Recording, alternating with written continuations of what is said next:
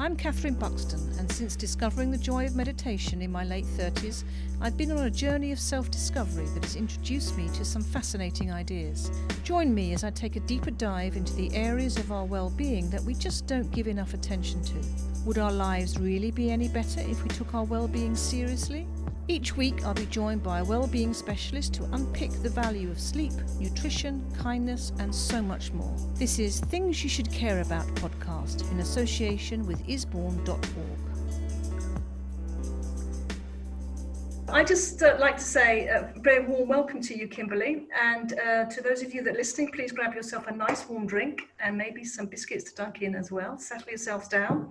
This is Catherine Buxton uh, recording for Things You Should Care About with the isborn.org, and we are today with the lovely Kimberly Pina. Now, Kimberly, before we start chatting, I wonder whether you can remember the first time we met.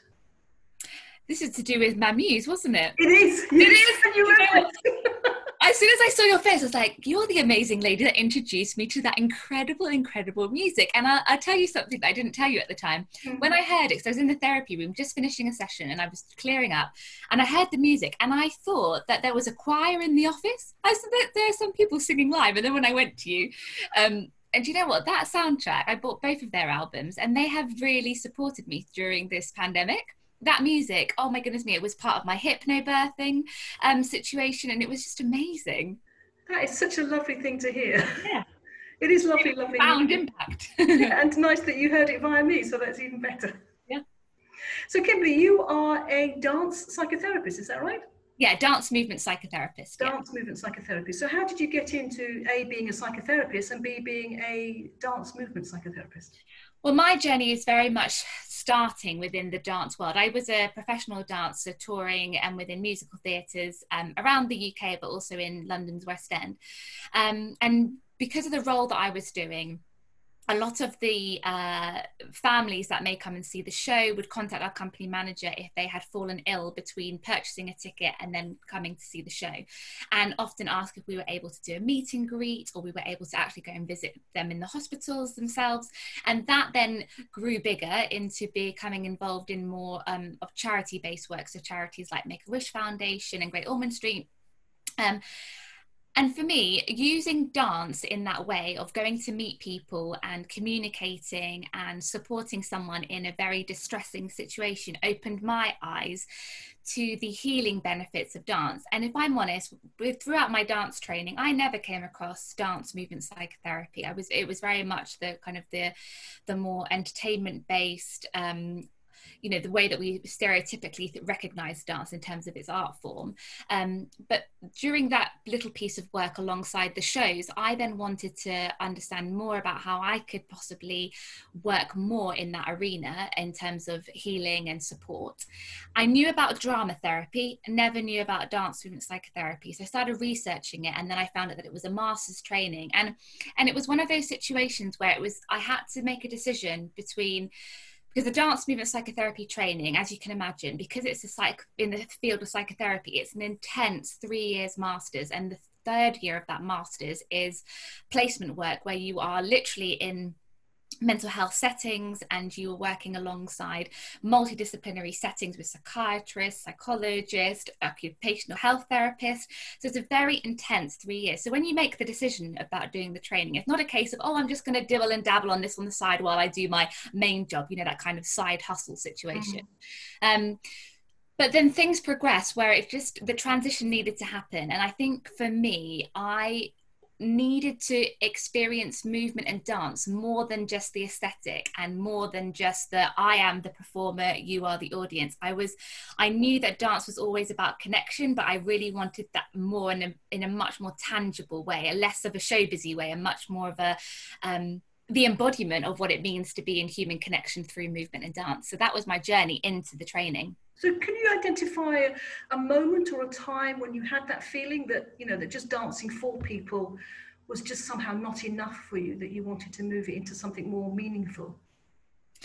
I think if you were speak to any professional dancer, I think that moment is when you are dancing your heart out within an audition setting um, amongst maybe 50 other dancers, and your heart is in it. You're dancing to the music, and um, you know wanting everything to be in that in that in that audition room and obviously further than that be get the job. And then finishing the sequence and then being cut as if whatever you had just performed was was was meaningless was nothing. Mm-hmm. and it was such a contrasting situation to have an embodied experience of feeling euphoria and obviously your body's sweating your heart is pumping. If you're a lover of dance you know you get that thrill whatever context you're dancing. And then to be met with this very um in some ways very dehumanizing kind very of cold. yeah. Yeah exactly. That is the word cold. Shut down of your expression because that's what dance is it's self-expression. But i think in the industry it you become a product and i think there's a danger where you start moving and being in your body at, at, to serve a, pro, a productivity and a, and a and a, someone else's vision and I think that's dangerous because you start moving away from your own authentic voice and your own subjectivity. And that is where, you know, I do a lot of work within dancers' mental health. And I think that is where sometimes um, those in the performing arts industry can become very overwhelmed and very distressed very quickly. Mm. So, what is it when you work with somebody? Are you sort of merging together those two views, your kind of subjective view and their subjective view of whatever it is that they're going through? Yes, so in the session itself, um, I think the first thing to, to, to say is that within a dance movement psychotherapy session, the idea of dance is very, or the concept of dance is very different to what we're shown um, within the media or um, kind of what our social construction of dance is. So you're, you're saying it's not strictly, is that what you're no, saying? exactly. Yes, I want to say that very clearly. Um, okay. It's funny, I get a lot of people say, oh, no, dance isn't for me. So uh, dance movement psychotherapy is a, isn't, isn't the type of modality for me. And uh, obviously, you know, it's up to the client to feel comfortable in the modality that they want to explore their own personal process. But what I would say is the, the idea of dance movement psychotherapy, the dance part, is more about the metaphor of communication. So, how we're talking now, Catherine, in very is very much a dance. You know, the pausing, the the the, the fluidity of it, the kind of the stopping, the starting, and dance in dance movement psychotherapy is purely about creative self-expression so that's that's really what i'm supporting people to do and it can be hugely powerful for those who find articulating their um, experiences or their um, distress or their feelings of overwhelm difficult. And so we start with non-verbal communication, the movement, to begin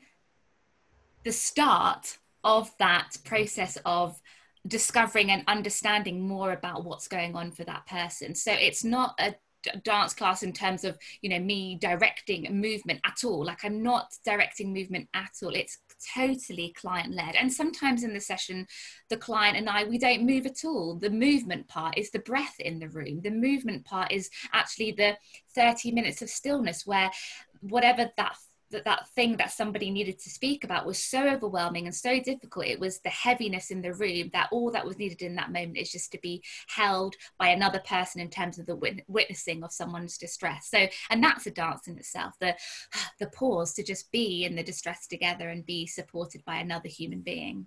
That sounds really lovely. Now i did four and a half years of psychotherapy kimberly and um, um, I mean, it was the most challenging and the most rewarding period of my life, actually. Um, it was it was fantastic, but also very difficult too. But I could not imagine my therapist and I dancing around, you know, her living room. It, it would it would feel very very strange. So, how do you, when that first person walks walks through the door, how do you ease them into that? How do you get them to do that? So, I think first and foremost, the therapeutic relationship is the cornerstone of all of this. So like I said, sometimes the movement element of our sessions don't start until maybe the fifth session or even the sixth session because the first sessions are all about building up that trust. Because particularly within our Western society, there's a lot of shame associated with the body. And so the idea of them bringing the body into movement, you know, and we always hear these things like dance like nobody's watching got a very cultural, socially constructed taboo about the moving body. And so that sometimes is very evident within the room. So the first few sessions is just about building up that trust, but also build up some of the idea and concept of it's okay and you're safe to be in your body. And I think that's the starting point. It's building someone's trust in me and also building someone's safety in their own body to then begin to start moving it. And like I said, the movement can be so subtle. Fingertips can be moving, the breath can be moving, a head can be moving. You know I, I might even um, state back to somebody you know when you when I hear you talk about X Y Z I notice that you hold your body in a certain posture and I just want to know are you aware of that when you do it? And that can become metaphorically the dance of the session just understanding oh i do i hold my hand when i say that person's name or i notice that my breath gets quicker when i think about myself when i was 11 you know all of those different parts. It's it's about almost being a mirror to the person in front of me to support them re-establishing a relationship with their body and then further than that re-establishing a relationship to their moving body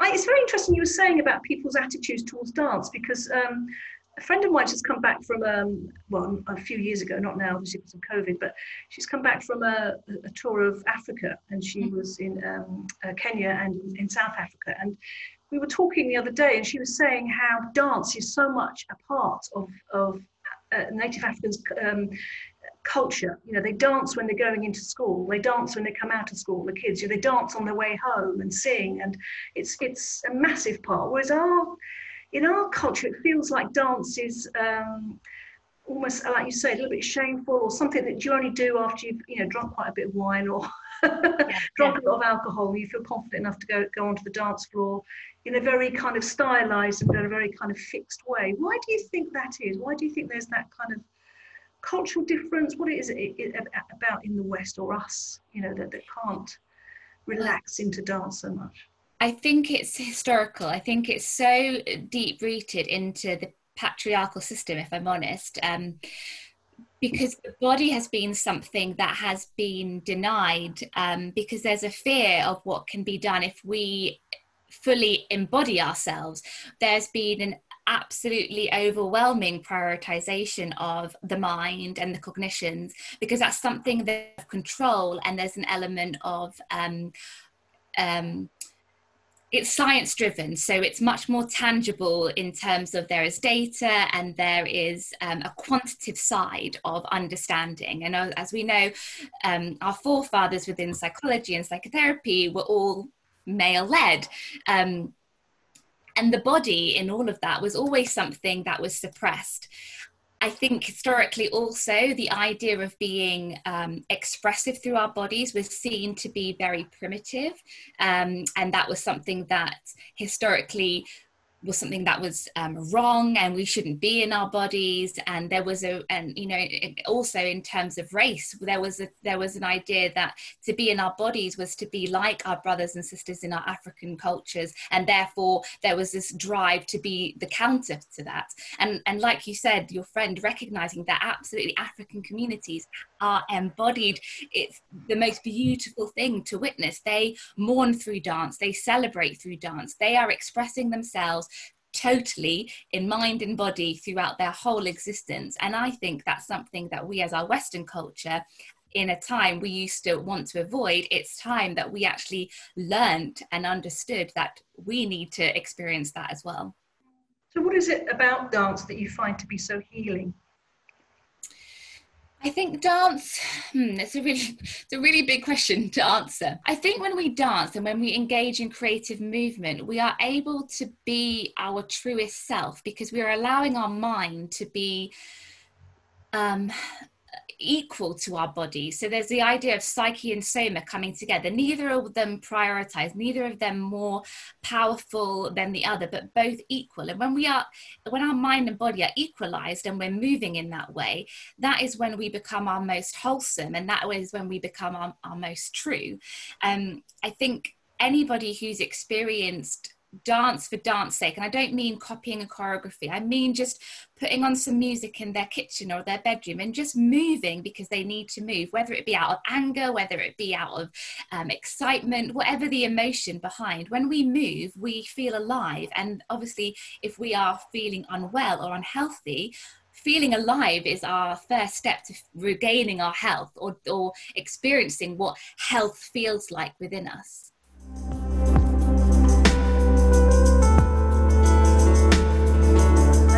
I can remember vividly a time when I'm, um, I was uh, dancing at a Christmas party and um, just really enjoying moving my body. Uh, and, and people kept coming up and saying, uh, You must be really drunk, Catherine. What have you had to drink? And I don't drink, so I had nothing to drink at all.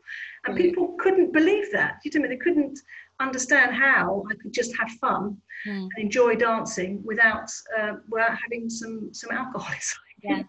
which is a bit sad really isn't it yeah. and i think you know you mentioned about you know i see that often um, in terms of people feeling they can only dance if they've had a drink and i think it's mm-hmm. such a shame because dance if if drink is needed to have a dance there's an understanding there in some ways and it's an assumption but there's a want there isn't there? There's a drive. I want to be able to dance but i need this drink to fit to allow myself to. And if we just gave ourselves permission to just be and stop um, thinking about the potential judgment of others or um, allowing ourselves to just i mean like i said as you know, I've had a, um, a baby during this lockdown period, and it's been a real eye opener for me in terms of the developmental stages that we all go through as evolving humans. Um, and seeing a child just move their bodies for the sake of movement to understand themselves but to also understand the world around us that is something that is innate to all of us. Yet as we've grown up we've lost the capacity or the ability to find that an okay way of understanding our world.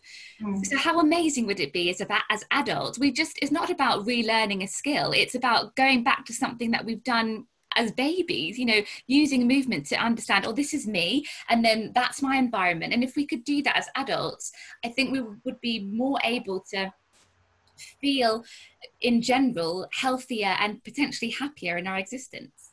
Yeah, I think that's really lovely because I mean, one of the things I notice when I when I meditate or when I teach meditation is it's inviting people to be playful, mm. uh, and they find that sometimes quite difficult because they're expecting some kind of kind of linear approach to it that I'll, I'll start off here and I'll end up there and it'll all be it'll all be okay. But being playful and curious and uh, looking into things in a more childlike way um, it takes people sometimes quite a bit of time to kind of understand that. And i guess that's what you're inviting people to do through dance dance therapy to be playful yeah. and curious yeah. Yeah absolutely. And and i would go hearing you say that catherine i'd go one step further to add that I think during this time, during the, the, you know the year 2020 and, and all that has been going on and the chaos that surrounds us, it's probably been the first time that as a society we haven't had a map. And I think we've kind of evolved in a way that we need maps you know people need to know this goes to this and this goes and i like the structure and the structure allows me to know what i'm doing. But this year has kind of opened us in or invited us into an experience where there is no map. And so we've got to be okay with the not knowing. And that has invited a general sense of playfulness and curiosity and creativity. So in many ways i, I think in terms of the impact on our mental health, I think that the arts in general, um, the art psychotherapies, whether that be dance movement psychotherapy, art psychotherapy, music psychotherapy, all of those, I think there's going to be a greater need potentially because people are, have had a first-hand experience of the value of that playfulness, that creativity, that freedom of expression to understand themselves and, and better manage some of their difficulties. Yeah, and I think also there's been a, a, an opportunity for us to take stock, isn't there? Take time off and take um, kind of stock of what it is we really want out of life. And you know what you're I'm constantly hearing through social media or newspapers and etc. is that people have really valued the time just to slow down and to really stop and look and listen and taste and uh, for example like you being a new mum having the time to be with the ones that you really want to be. So there's big questions i think we have to ask ourselves about the kind of society we want to go back to you know whether yeah. go back to the way things were. I don't think yeah. necessarily do. I think playfulness is, has been great. But i think sometimes also playfulness might be slightly easier for younger people am i right than older people? So do you find in your dance psychotherapy sessions you have a lot of adolescents younger people or or older people or is it fairly it's mixed? a real it's a real mixed um mixed client group i would say. So in context for um listeners just to understand a little bit uh, about my work. So i am part-time nhs part-time private practice. So in the nhs i work within the lifespan service for eating disorders um in berkshire. And then in my private practice i see anyone who is interested in knowing more about how dance and psychotherapy therapy could support them. So within my private practice, again, m- my oldest client I think is is in their 40s, 50s, and then my youngest client has been um, age 11. So it's a real kind of spectrum of ages. Um, and really, I don't think that there is an age that responds better um, to dance movement psychotherapy. I think it's very person um, specific depending on what their needs are. What I would say, interestingly, is I also um, run group, or I did before the pandemic, um, group um, dance movement psychotherapy workshops. And interestingly, I always found that the um, age bracket seemed to be more adult than the groups that were for the adolescents. And I think there's something about um, there's a um, a sense of fear maybe um, around young people or, or, parents allowing young people to come together um, to support maybe anxiety or self-harming behaviors or whatever the, the, the bracket of um, topic that the workshop covers because there's this idea that or putting young people who are distressed together is a, is a bad thing because they'll learn things from each other that are maladaptive. And but actually what i found is that allowing young people to come together in their distress can be hugely, hugely cathartic and hugely um, supportive for them feeling not alone in their experiences. And I think in terms of mental health, there's a there's sometimes we feel very isolated and very alone in how we're feeling. We feel like we're the only ones. And if we think about young people, again, this is a, a stereotype perhaps, but they may be more um, engaged within social media where everything is very glossy and everyone's having the best time of their lives. So when you're not having the best time of your lives and you're looking at social media, you feel even more isolated. But actually, behind all those very filtered and pretty pictures, everybody is probably going through the same difficulties. So bringing young people together in groups, I think, is really, really valuable. So it's across the across the age group. You can have young children and, and, and, older people as well. What's the kind of typical things that people come to you with, you know, problems or issues that they'd like you to, to explore with them? Anxiety is the biggest one, I'd say. Um, is there's always the main anxiety, and then in the session we under we uncover there are sometimes there's a trauma that's happened um, and there hasn't been a recognition or an acceptance of that trauma and so there's been this underlying anxiety that's continued to kind of mask everything else. Um, I've had quite a few um, private um, young people who have um, been diagnosed with an eating disorder, and I think that has partly to do with finding it difficult to get um, treatment under the NHS services, so people are looking for private support. Um, and then and another one is just a sense of feeling lost in identity. I think people I often work with a lot of people who have got to a stage in their life where they they really don't know who they are anymore. Um, and most and most of the way that dance movement psychotherapy can help with that, like I said at the beginning, because we focus so much on rebuilding a relationship with the self through the body and the mind. A lot of the work can be hugely powerful for that demographic that just feel abandoned in themselves so bringing the movement and the body and the mind all together in one therapy session can be just very um there can be a real alchemy in the room. So it's for all age groups and do you have to be good at dance to do it? Absolutely not. Absolutely not. And i would say if you the more you if, if you feel if there's a part of you listening to this podcast and you think oh god dance. No i can't i can't dance. Oh don't dance. No no i think the more you resist my invitation to that person would be the more i think you should come to a session because if you're denying that part of you which is ultimately let's just scrap the the whole you know dance in a theatre dance on strictly come dancing. Mm. ultimately dance is about self-expression. So if there's a part of you that's denying your own self-expression my invitation to you would be why what is so fearful about your self-expression that you are denying yourself a huge part of so i would say if you are that person listening and oh not for me not for me i'd say come and have a session come and meet me or come and or find a other dance movement psychotherapist in your local area that's registered and experienced and have a session Hmm, that sounds really good. I might have take you up on that. Does it work? Have you ever, ever had anybody that it hasn't worked for, or is it is it just an example that perhaps the dance wasn't the problem, but just the, the, the therapy they didn't take take, take to? Um, to be honest, I've never had an experience where um, it's difficult within therapy the idea of it working and not working because I'm I'm a, in the way that I train. I'm a strong believer that if, in terms of the therapy, if there is tension or there are barriers, that's part of the therapy work that if someone is thinking oh this isn't working to bring that to the session and to say to me this feels really stuck i'm not sure why this is i don't feel any different because that is almost always where the work needs to be done this kind of resistance to change. Um, so i haven't had any direct experience of someone saying to me this isn't working but what i would say is that it's always client led. So I never push someone into movement or push someone into speaking about something. It's always led by that person. So I hope that has been the reason why I've never experienced anyone say to me, um, I'm finding this uh, stressful or difficult or negative because it's always been led at their pace. And I think if, as, as therapists, whatever modality you work in, if as long as the, you're leading at the client's pace, I think there's always positive change will always happen. Mm. You're absolutely right there, because I can remember my own experience of having psychotherapy is that the, the, t- the, times that I felt stuck or felt angry or felt like I wanted to give up, mm. those were the richest times actually. Yes. Those were the really juicy stuff because we were getting into some real nitty gritty things that I needed to explore. And often that resistance was because I didn't want to go there. You know, yeah. I just didn't want to go there. I didn't want to go to that difficult place. So I did.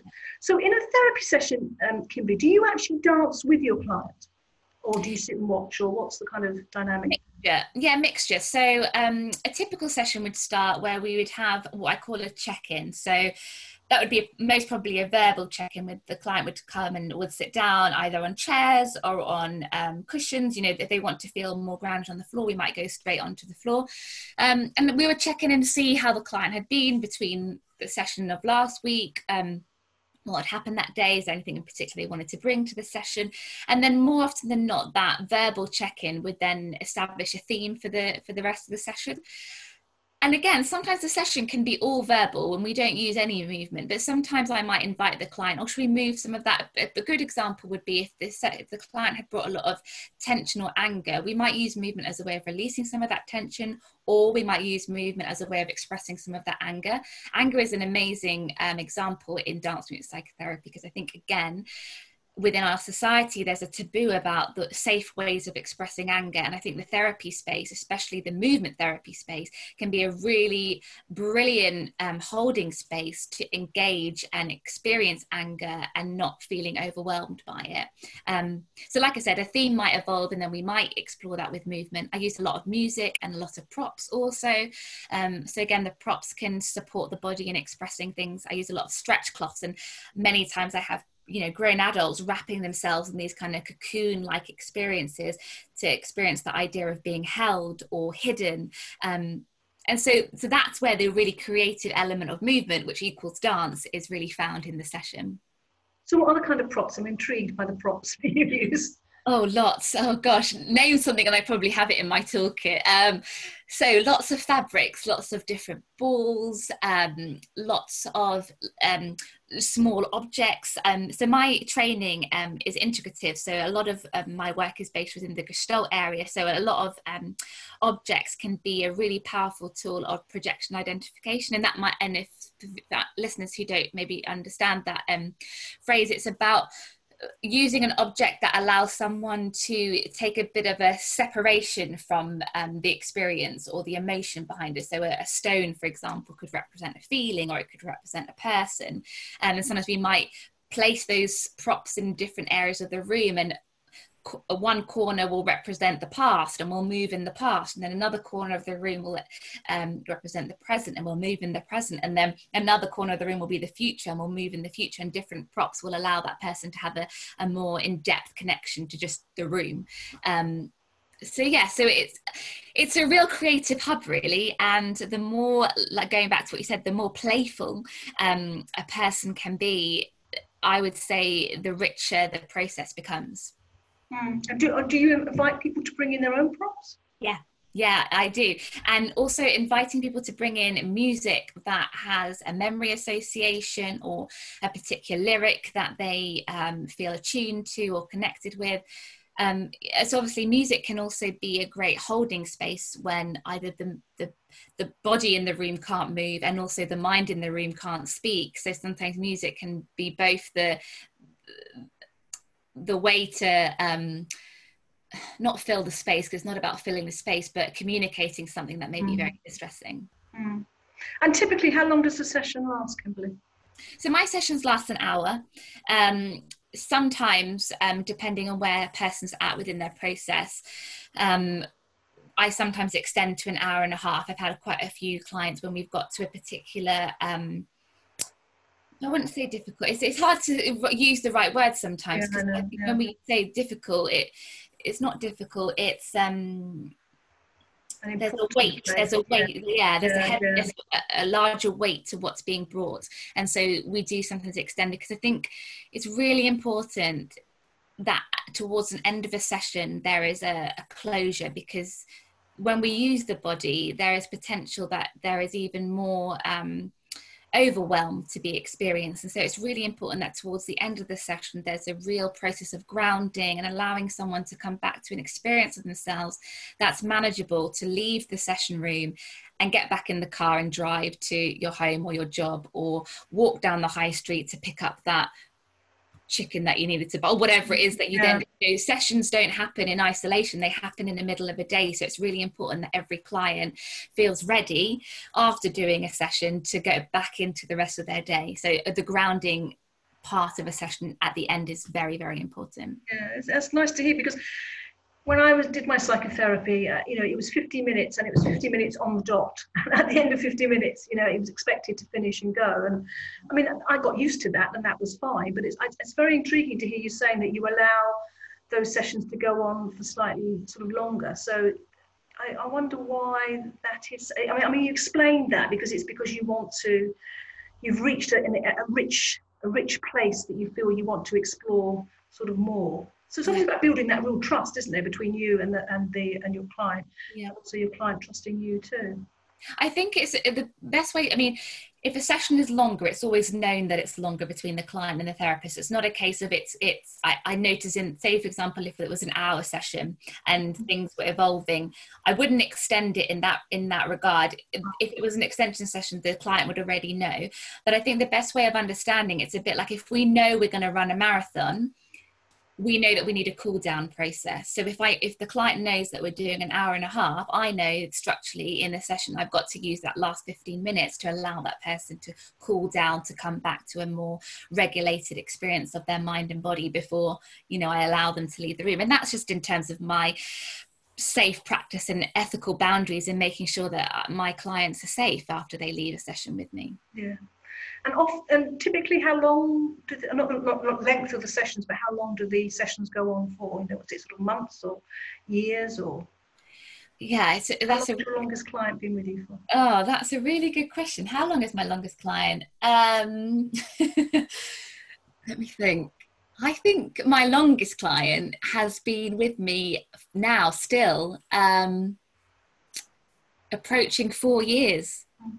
Yeah, but then equally, I've had clients who've seen me for maybe three months. So it's really, it's so, I mean, that question is a bit like how long is a piece of string? I think yeah.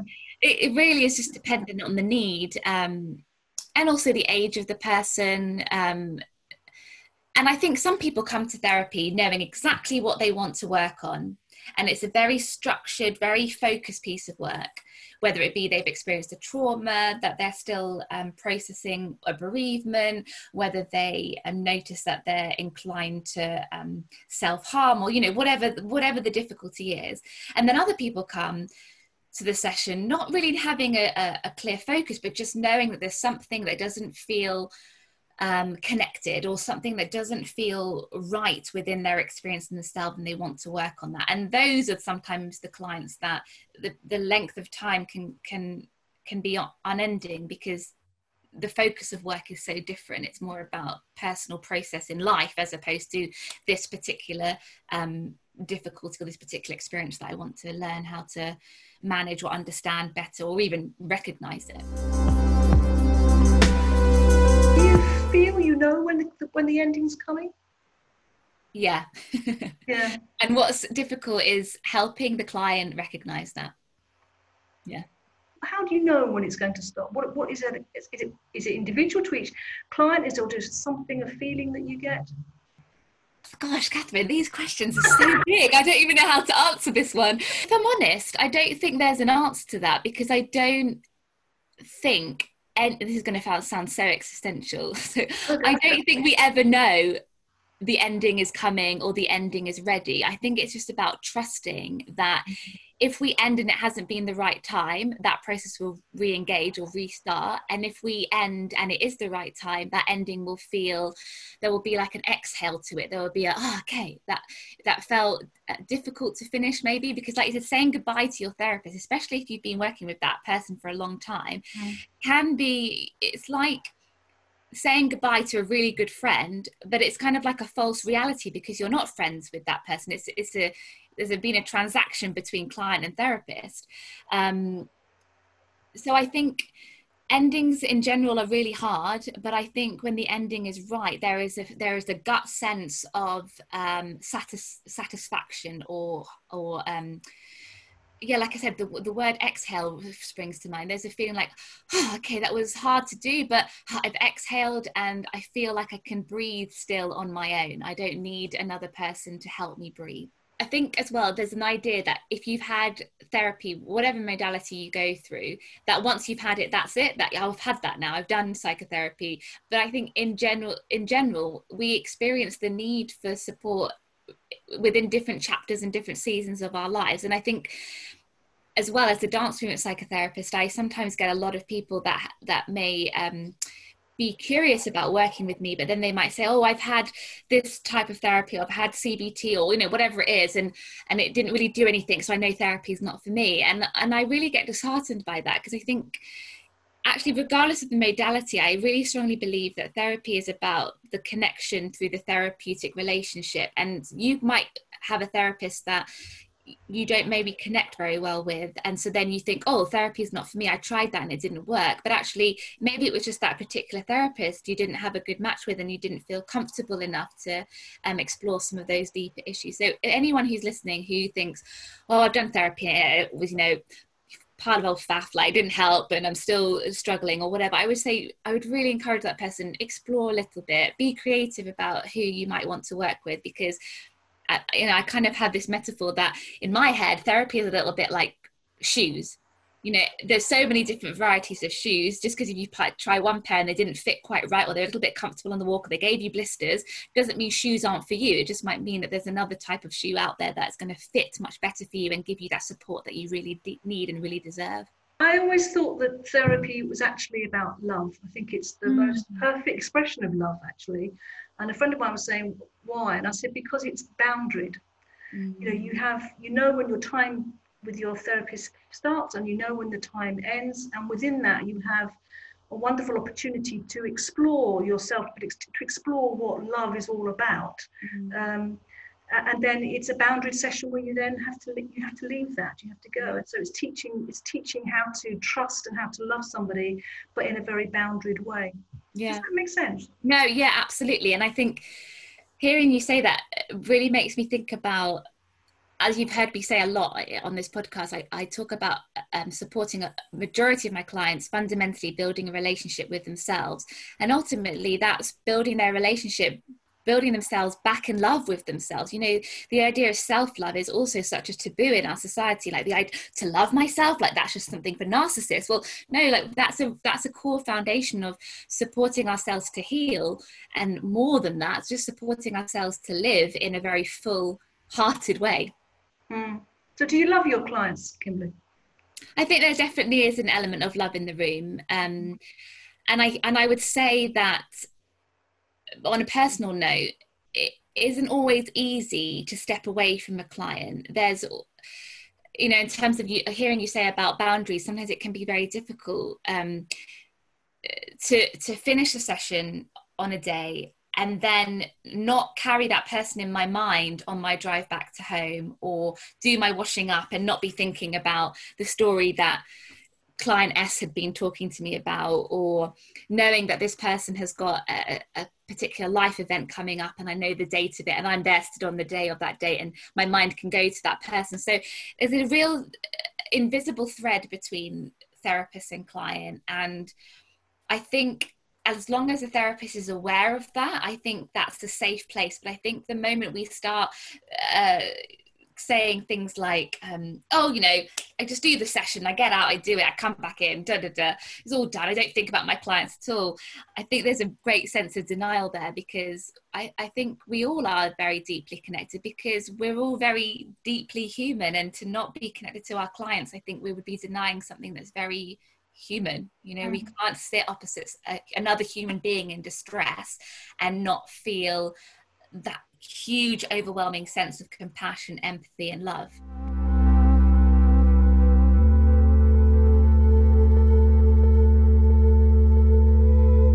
Do you have somebody that you go to talk to? Do you have a, a supervisor? Oh yes, um, very good relationship with my um, supervisor. So I see a senior dance movement psychotherapist, um, and she's amazing. I've I've literally had her since I finalized my um, training. So she's been completely with me throughout my whole journey. So seeing me as my evolving, you know, new therapist kind of anxiety um, to, to now, obviously seven years later.